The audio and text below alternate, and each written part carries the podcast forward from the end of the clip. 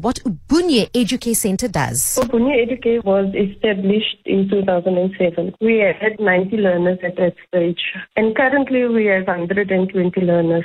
So Ubunye is in the known. We are a non-profit organization. We are doing grade R education. We teach them home language, we teach math, we teach them life skills here. We have a full program. This program is followed with the education department because they subsidize our school. Currently, we get funding from the education department. That portion of the subsidy covers the teacher's salaries. A portion of that funds go towards learning resources and a portion of the funds go towards utilities. But as you know, the economic situation that the country finds in, that money don't cover everything. So we are calling upon donors to come in and assist us to help our school. As I said, we really focus on academics here at the school. And in the news, you're reading about children that want to read with understanding. And here at Ubunye, we pride ourselves at teaching languages. So the children learn their phonics and their phonic phonetic awarenesses and things like that. We really prepare the foundation.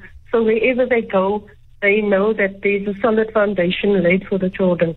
That is Esther Kibiro, Director of Operations at Ubunye Educare Center. If you want to find out more, you can actually just head over to their website. That is ubunye educare.co.za or find them on social media, Ubunye NPO. That was our Woman Crush Wednesday for today, brought to you by MD Derm Outlet.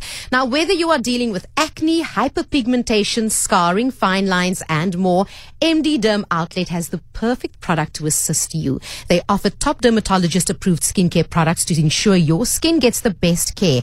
And because it's an online platform, you get your free consultation online. Purchase your products online and have them delivered without ever leaving your home. Visit mddermoutlet.co.za today to start your journey to healthy skin. MD Derm Outlet. They really